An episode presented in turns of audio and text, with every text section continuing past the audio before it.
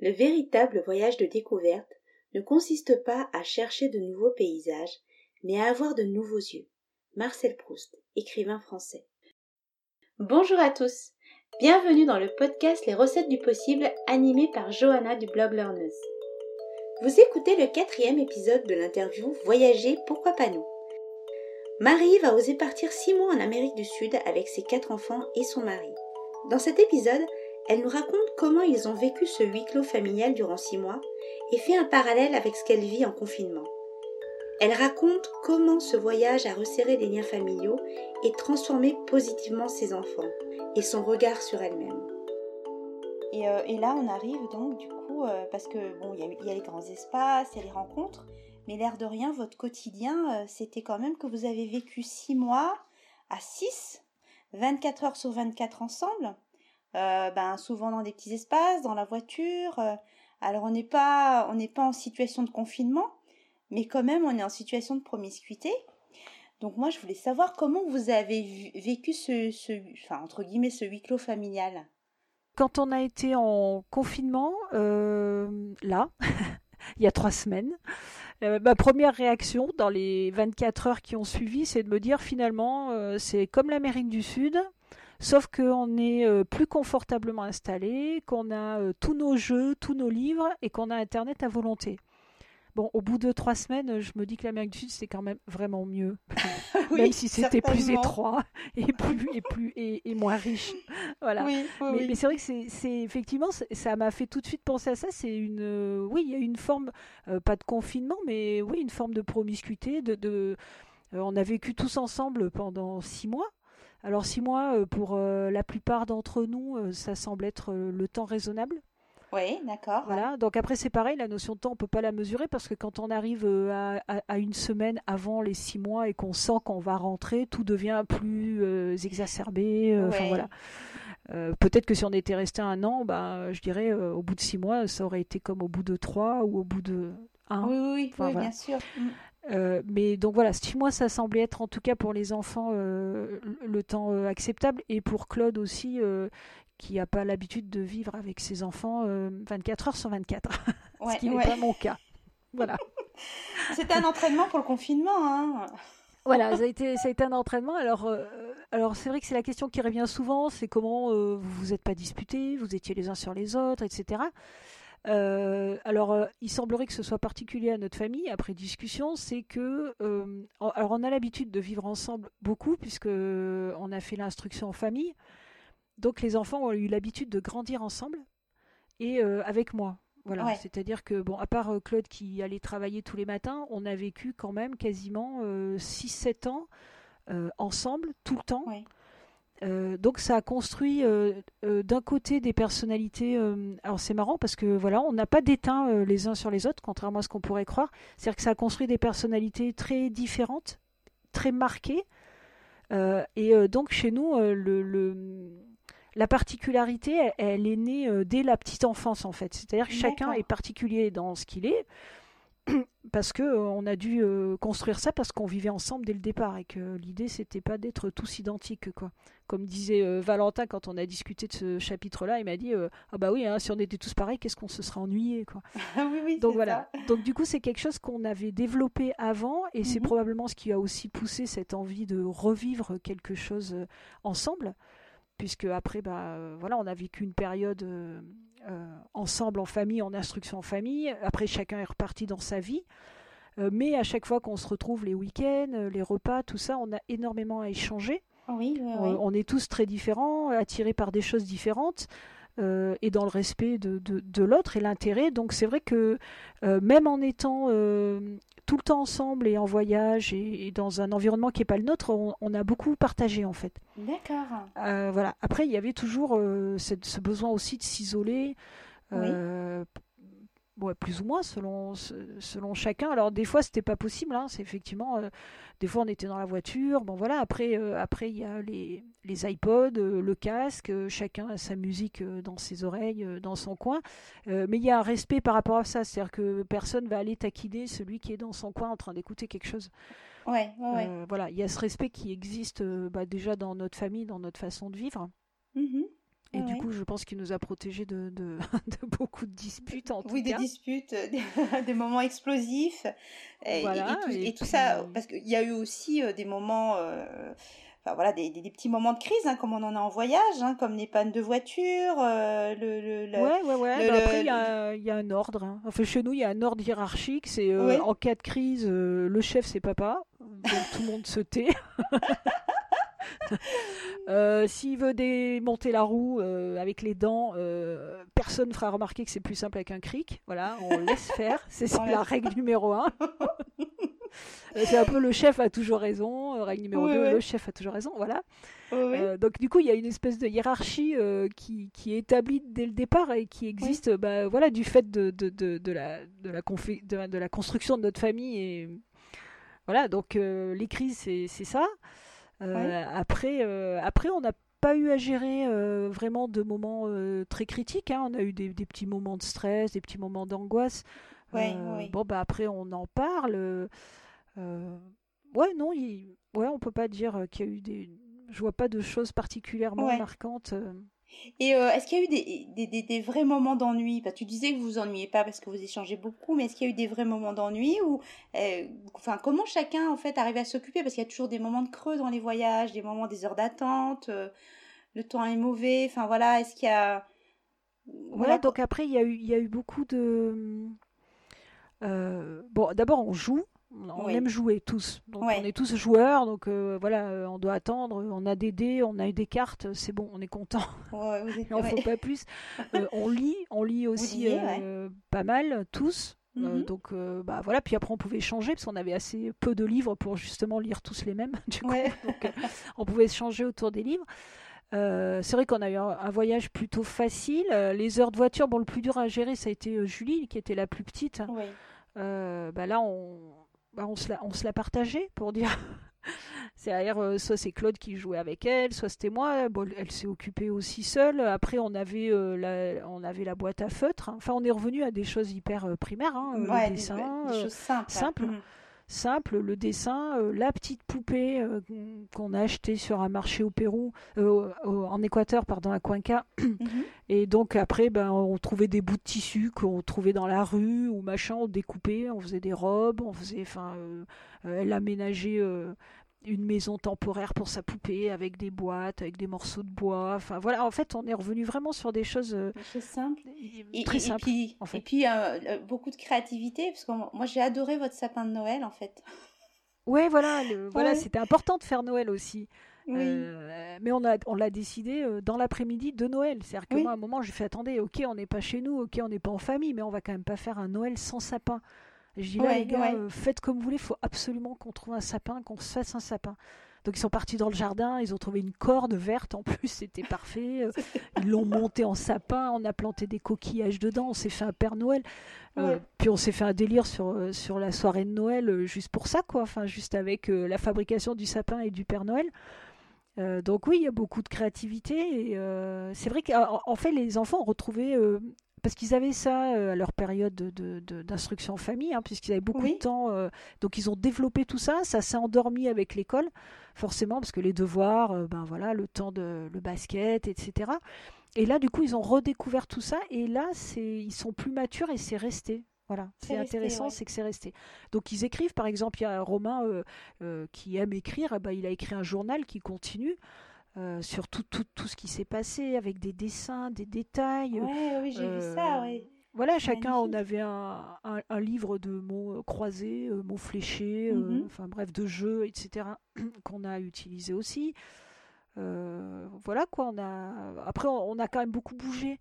Donc c'est vrai qu'en moyenne, tous les trois jours, on a changé d'endroit ce qui est énorme en fait. Donc du coup, on n'avait pas, il y avait toujours un temps d'adaptation, alors les parents, autant dire qu'ils s'ennuyaient jamais, hein, parce qu'après la journée de visite, euh, il y avait la logistique, où est-ce qu'on va manger, qu'est-ce qu'on va manger, trouver un supermarché, euh, les faire les lessives, transporter les sacs avec les ah vêtements. Enfin, ils ont découvert qu'on pouvait garder une paire de chaussettes pendant deux jours, qu'on n'avait pas en mourir, ou un pantalon sale, un jean peut se garder plus d'une semaine. Hein, ouais, bon, il y a eu des révélations hein, comme ça. voilà. Et, du coup, bon, nous, on avait zéro temps libre. Pour nous, ça a été très, ah très éprouvant, en fait. Oui, oui, oui. Pour vous, c'était un marathon quand même, quelque oui, part. Oui, parce que comme on n'avait pas prévu, bah, il fallait aussi prévoir la suite du voyage. Qu'est-ce qu'on fait demain? Où est-ce qu'on va? Où est-ce qu'on va dormir?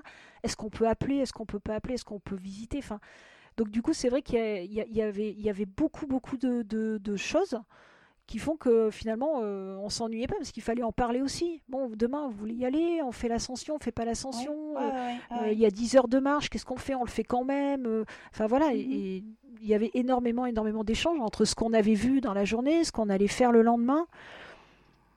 donc du coup voilà, mais même là où on est en confinement là depuis trois semaines, on arrive encore à avoir des sujets à table de discussion deux fois par jour. Euh, sur ce qui s'est passé pour chacun dans sa demi-journée. Donc euh, voilà, au niveau familial, on avait quelque chose qui existait en fait. Qui existait euh, et, du coup c'est, enfin voilà, c'est une richesse.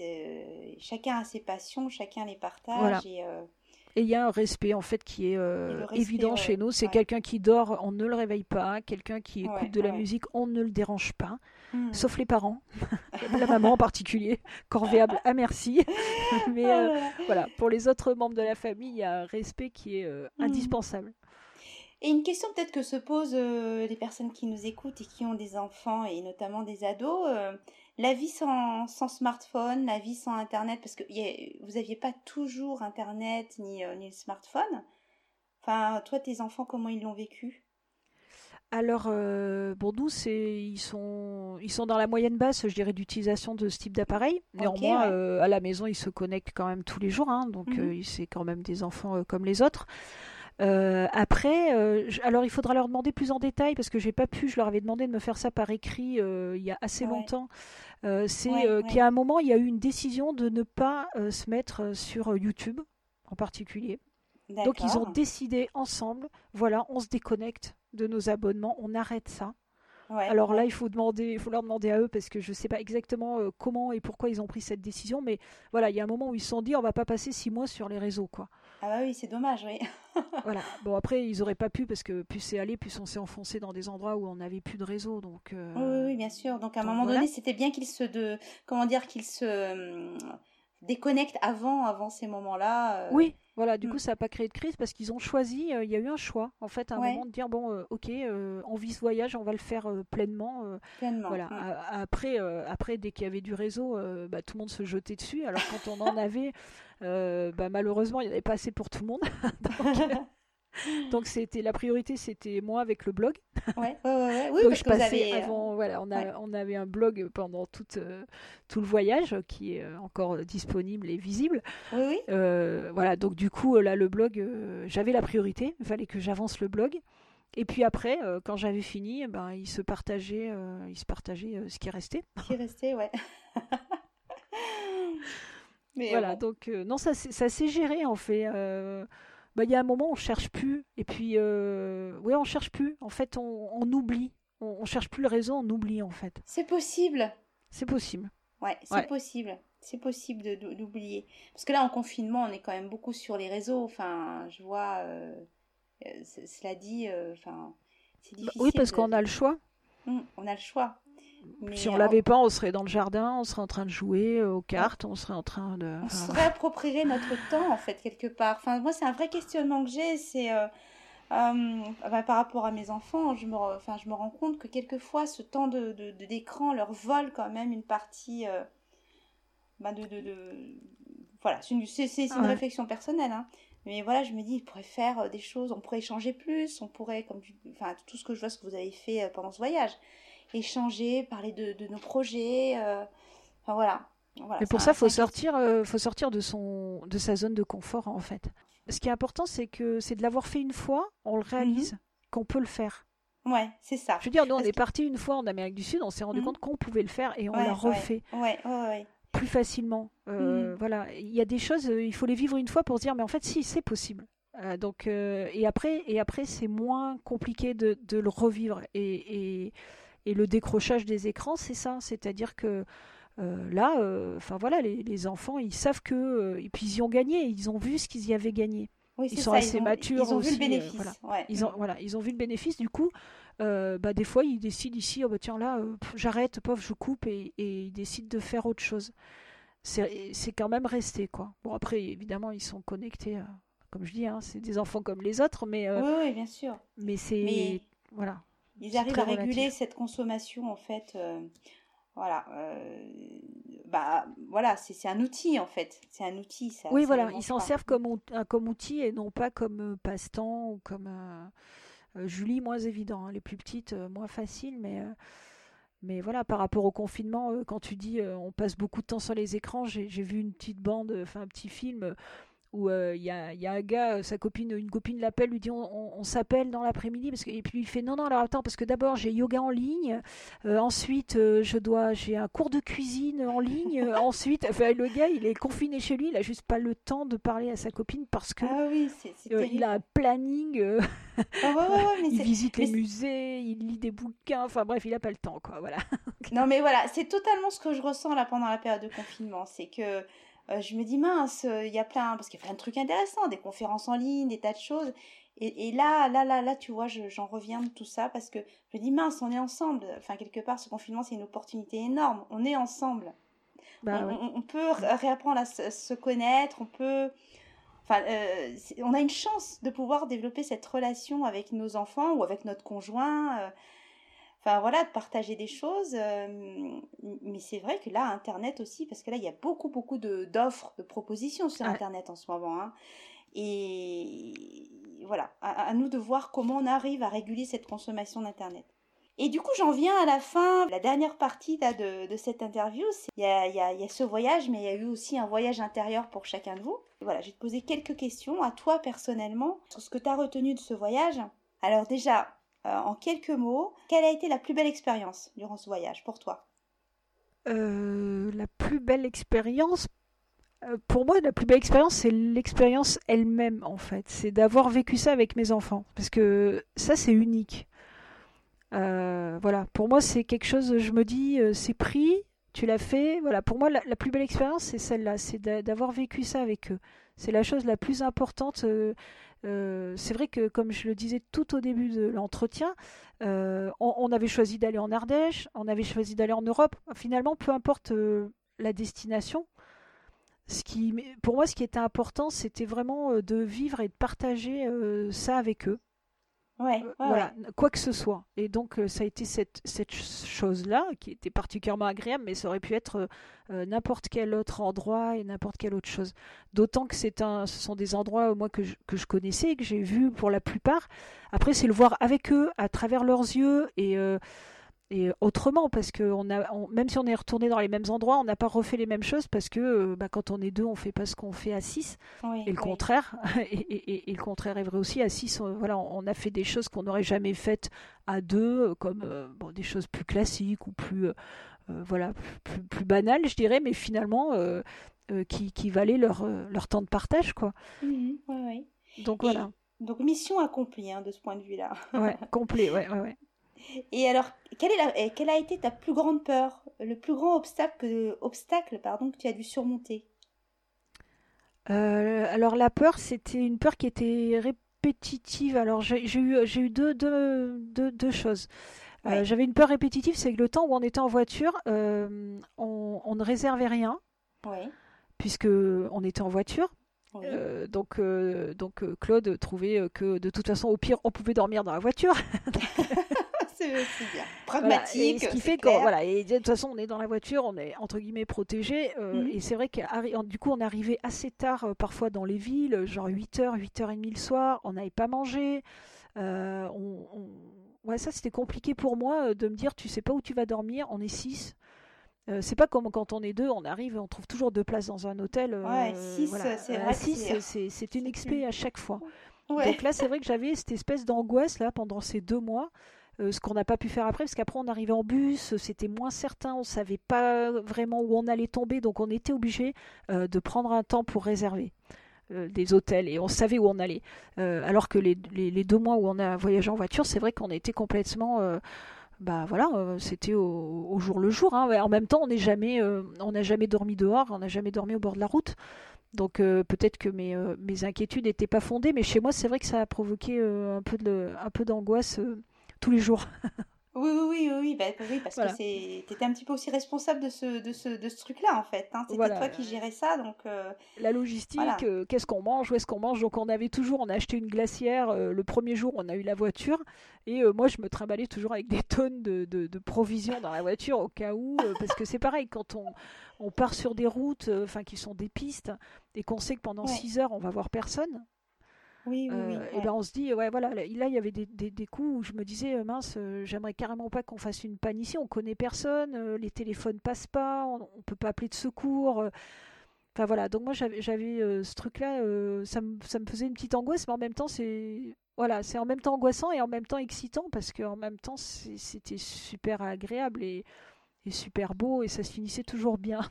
oui, oui, voilà. Et après, la plus grosse angoisse vraiment ponctuelle que j'ai eue, c'est euh, c'est quand on est arrivé, euh, donc quand on était en Équateur, euh, d'abord à Quito, après on est parti à Cuenca, où on devait rester trois semaines pour aller à l'école. Et là, on, est, on, on était cinq et on rentrait pas dans un taxi. Donc en fait, on a dû se séparer. Et donc moi, j'étais avec mes enfants, seule. Et je suis partie avec euh, Julie euh, et, Romain, les deux plus petits, dans un taxi. J'ai mis les deux grands dans un autre taxi. Sauf qu'on ne savait pas exactement où on allait. On a demandé au taxi de se suivre et ils se sont perdus. Et là, j'ai vu mes gosses partir, pas de téléphone, pas de moyen de se retrouver.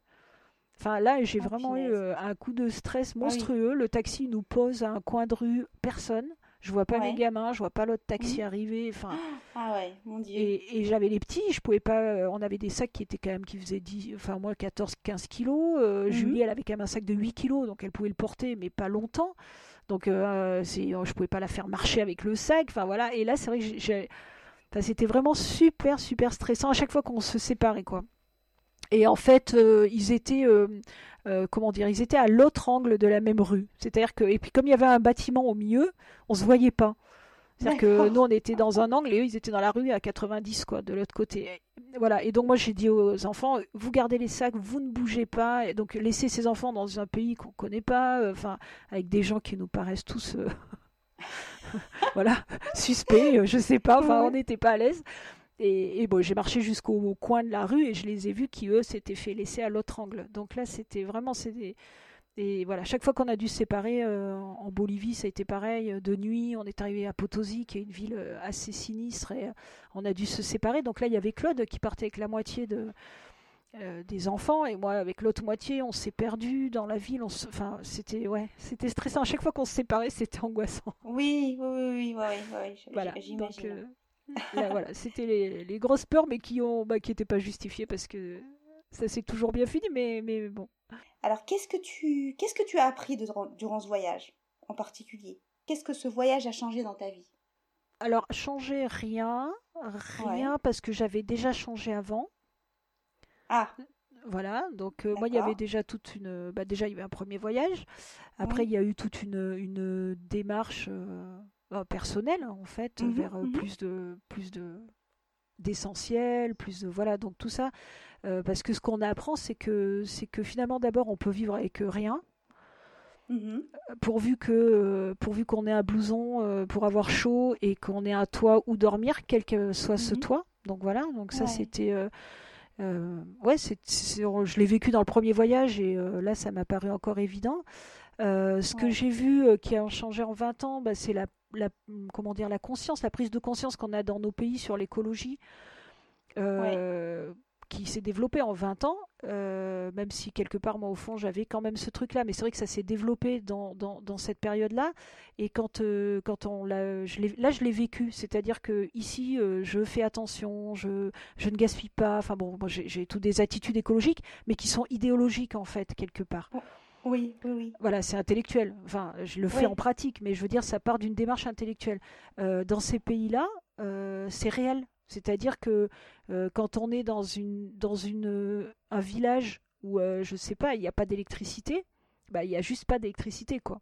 Et quand on nous dit vous allez avoir le groupe électrogène de 7h à 10h du soir, et eh ben, ben voilà, c'est là qu'on va utiliser l'électricité pour charger nos téléphones, pour, pour ceux dont on pourrait avoir besoin.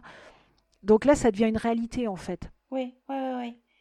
Voilà, donc ça, moi, ça c'est. Euh, voilà, il n'y a, pas beaucoup de ressources, donc euh, voilà, on y, on, est obligé de faire attention. Voilà, d'une part, on y fait attention et d'autre part, euh, ouais, on, ménage les ressources et on est hyper créatif. Enfin, moi, j'ai vu des gens euh, recycler des choses incroyables, quoi. Parce que quand euh, le premier garagiste il est à 400 km, ben, ben voilà, en fait ils ont un côté fataliste de dire bah bon je peux pas y aller, voilà, je peux pas aller, j'ai pas mon je sais pas quoi Midas ou mon point point je sais pas quoi au coin de la rue, donc là il faut que je me débrouille. Et, et, du coup, bah, moi, ça m'a donné envie euh, de, ouais, de reprendre euh, complètement, plus encore, euh, mon autonomie, en fait.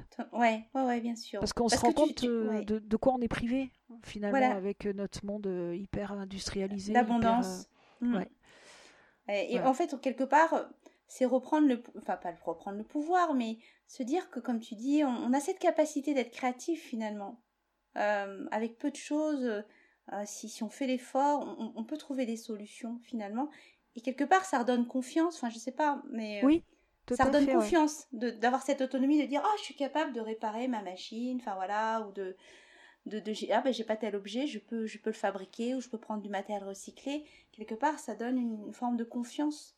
Ouais, voilà. Donc nous, euh, moi, j'avais une démarche qui était engagée déjà, mais c'est vrai mhm. que les enfants, c'est flagrant ça les a transformés quoi. C'est-à-dire qu'aujourd'hui, euh, des fois, j'ai non mais c'est bon, on peut aller acheter une paire de chaussures. Euh, non non non, euh, ça va, j'ai pas besoin, j'en ai déjà une. Mais c'est bon, si t'en as deux, enfin c'est pas grave. Et, et, et c'est vrai qu'ils ont, eux, ils se sont vraiment transformés. Donc c'est ça. Enfin voilà, appris, c'est pas directement appris, mais en tout cas c'est réalisé sur sur le terrain. Enfin prendre conscience complètement quoi. oui, ils l'ont vécu, ils l'ont vécu, enfin ils l'ont vécu oui, dans voilà. leur corps, eux pour le coup ils l'ont vu pour la première fois et bah, qu'il y a des endroits où on n'a pas le choix, hein, où c'est vraiment euh, c'est imposé quoi, c'est comme ça en fait. Deux dernières questions. Euh, comment s'est passé le retour pour toi? Bah pour moi, euh, bah pour moi tout est rentré entre guillemets dans l'ordre apparent. des choses. Euh, bah voilà, après euh, on passe de un sac à dos à 250 mètres carrés euh, de maison. je veux dire, j'ai jamais fait le ménage là-bas. Bah là, oui. enfin voilà, donc il y a toute, toute une bah, toute une logistique. Il faut tondre la pelouse, couper les arbres. Enfin bon, bref, on va pas se plaindre de notre confort, mais d'empêche qu'on se rend compte qu'on y est quand même enchaîné, quoi. Donc c'est vrai que c'est confortable, mais en même temps, ça crée beaucoup de, ouais, de, de contraintes, voilà. Euh, après, euh, chacun est revenu dans sa vie. Bon, nous, on revit une période de confinement, donc finalement, ça fait pas un an qu'on est rentré. oui. on se retrouve un petit peu dans les conditions.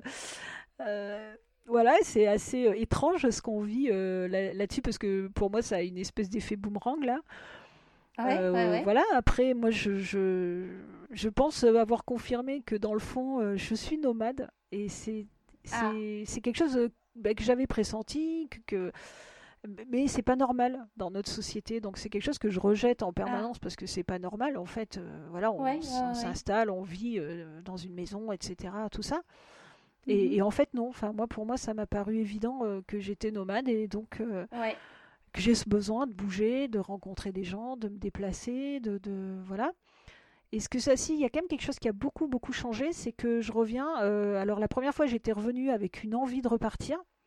Ouais, et, là, euh, et là, je reviens euh, pas du tout avec cette chose-là. Au contraire, en fait, je me suis rendu compte de la dégradation que ça faisait. Oui, et en fait, j'ai envie, plus, je me dis, mais non, tous ces endroits, il y a des endroits qu'il faudrait garder secrets, en fait. Ouais, ouais, ouais. Mais secrets pour tout le monde, y compris pour moi. Parce qu'il y a toujours cette idée de se dire attends moi j'y vais puis après les autres ils y vont plus. Euh, et, parce que ça dégrade. Mais là là c'est vraiment de me dire euh, ouais il y a des ok il y a plein d'endroits dans le monde où je suis pas allée bah, je maintenant je suis plus très sûre d'avoir envie d'y aller. J'avais une super grande liste avant ah, euh, tire là tire là tire en Nouvelle-Zélande je veux aller en Australie je veux aller en Asie je veux aller en Islande et là eh ben je suis revenue vraiment transformée là-dedans. De me dire mais en fait est-ce que c'est nécessaire finalement est-ce que t'es pas bien euh, chez toi et, juste pour rêver de ces endroits? Ce qui est paradoxal, avec, enfin, je, comprends hein, pourquoi tu dis ça, et, mais du coup, ce qui est paradoxal avec ton envie d'être nomade en fait, mais tu, ce que tu es en train de dire, c'est que tu peux être nomade finalement sans forcément aller à l'autre bout du monde. Ouais, donc euh, nomade, nomade euh, c'est pas dans le sens simplement forcément de se déplacer, mais euh, euh, c'est quand je pense à nomade, je pense à, à quelque chose de plus léger que sédentaire. Oui. Donc il n'y a pas forcément euh, la notion de se déplacer, mais, euh, mais de se dire, euh, ouais, on peut vivre dans quelque chose de plus petit, de plus, je sais pas, pour, pour, pour imager vraiment, c'est une yourte ou, ou une caravane ou je Oui. sais pas, une tiny house ou n'importe, mais qu'on n'a pas finalement besoin de... de quand je parle de sédentarité, c'est tout ce qu'on peut accumuler dans la sédentarité en fait en Ouais, bien, en- en- Mhm. voilà. Donc, pas forcément de se déplacer, mais que finalement, on peut vivre avec moins, plus simplement. Voilà, sans, Ouais. sans... C'est, c'est plutôt dans cet esprit-là euh, que j'entends euh, nomade. Et que ça peut nous alléger aussi dans la Ouais. tête. euh, Moi, je, ouais, de je pense, ouais. ne pas avoir tous ces biens matériels à, en charge, en fait, quelque Oui, part. à hein, gérer, parce que c'est, des, charges, hein, ça finit par être des charges, en fait. ouais. C'est ça. Et alors, une dernière question. Ça, c'est une, une question que j'avais envie de poser à toutes les personnes que, que, que je, que j'invite dans ce podcast. Alors, aujourd'hui, après cette expérience, qu'est-ce que tu, qu'est-ce que tu as encore envie d'apprendre que tu n'as pas encore appris? Euh, Il y a forcément quelque chose, parce que je peux pas prétendre tout savoir. donc, c'est, une question piège. Euh, Elle n'était pas, pré- oui, elle était pas prévue, celle-là. Non, non, ouais, oui, parce que apprendre, euh, moi j'ai envie d'apprendre à être encore plus autonome que ce que je suis en fait. Ouais, C'est-à-dire, euh, ouais, c'est ça que je, je crois que si j'ai, ouais, envie d'apprendre ça, quoi, d'a- d'apprendre à, à mieux euh, travailler ma terre parce que j'arrive pas à faire pousser ce que je veux dans mon potager. oui, Euh, arriver, euh, ouais, sur, c'est vrai que l'électronique, tout ça, c'est des choses qui m'intéressent pas forcément. comment dire, ça m'intéresse dans l'utilisation, mais pas forcément dans la réparation, par exemple. Et, et c'est vrai que j'ai j'ai envie, ouais, j'ai envie d'apprendre des choses qui me pousseraient euh, davantage vers euh, encore plus d'autonomie. ouais, Je- ouais. ouais, ça, me, ça me pèse en fait euh, tout ce système de dépendance, de, de, de- donc ouais, j'ai envie d'apprendre plus pour, pour, pour être plus autonome. Bah écoute, c'est c'est- c'est une belle conclusion, tout ça est très cohérent. Euh, je crois qu'on est arrivé au terme de cette interview euh, qui a été, euh, qui a été, qui, qui a été longue. Ça va être un vrai casse-tête pour moi de faire le montage, mais c'est pas grave. Ouais, je pense que tu faut faire comme Dallas, hein, tu fais des épisodes d'un quart d'heure. C'était hyper enrichissant. Enfin, il y a tellement, tellement, tellement de, de matière en fait à réfléchir. À... Enfin, j'espère en tout cas que cette interview va donner envie à des tas de personnes de, de se mettre en mouvement. Alors pour voyager après le confinement, évidemment, mais aussi pour d'autres choses, parce que finalement c'est ça, pour d'autres choses. Ouais, c'est. Euh, il y a plein de choses à changer. Il y a plein de. Voilà. Et puis d'oser Et- quoi, oser faire, et- oser faire ce qu'on veut parce qu'en fait les, ça paraît énorme avant. Oui, et, c'est euh, ça. Ça paraît énorme avant et quand tu le vis, bah tu le vis donc euh, là tu réalises euh, pas forcément, enfin tu vis Mhm. euh, la chose et après tu te dis en fait c'était que ça. Moi je me dis regarde aujourd'hui un an après on pour, on pourrait pas. Moi j'ai un copain son, son fils est parti euh, pour six mois en Amérique du Sud en février, il a dû rentrer en catastrophe lundi là. Ah ouais, ouais, oui, oui, effectivement. Donc, euh, ben voilà quoi, nous à un an près, euh, ce, ce serait fini aussi peut-être comme ça. Et, Oui, oui, oui, ouais. et donc il faut le faire quoi. Faut Il le faire parce tant que c'est possible. Mm. parce que voilà, vu d'ici, ben maintenant je me dis bah ouais bon ben on l'a fait voilà. Et, Vous l'avez fait, voilà. Et, et so what quoi, ça a rien changé. On a retrouvé notre maison, notre chat nous Mhm. attendait, nos amis étaient là, nos parents étaient là. Enfin voilà c'est. Par contre ce qu'on a vécu au milieu, ça c'est unique et il y a, que nous qui qui, qui pouvons le mesurer. euh, Ouais, ouais, ouais. Et puis, je pense que c'est quelque chose dont vous parlerez encore toute votre vie, en fait, finalement. Enfin, je- ça reviendra. Enfin, j'imagine, c'est un. Oui, parce que souvenir- euh, on partage en fait toujours. Voilà, on continue à partager. ouais. Mm. Voilà, cet épisode est terminé. J'espère qu'il vous aura donné envie d'oser vous lancer dans vos projets, quels qu'ils soient.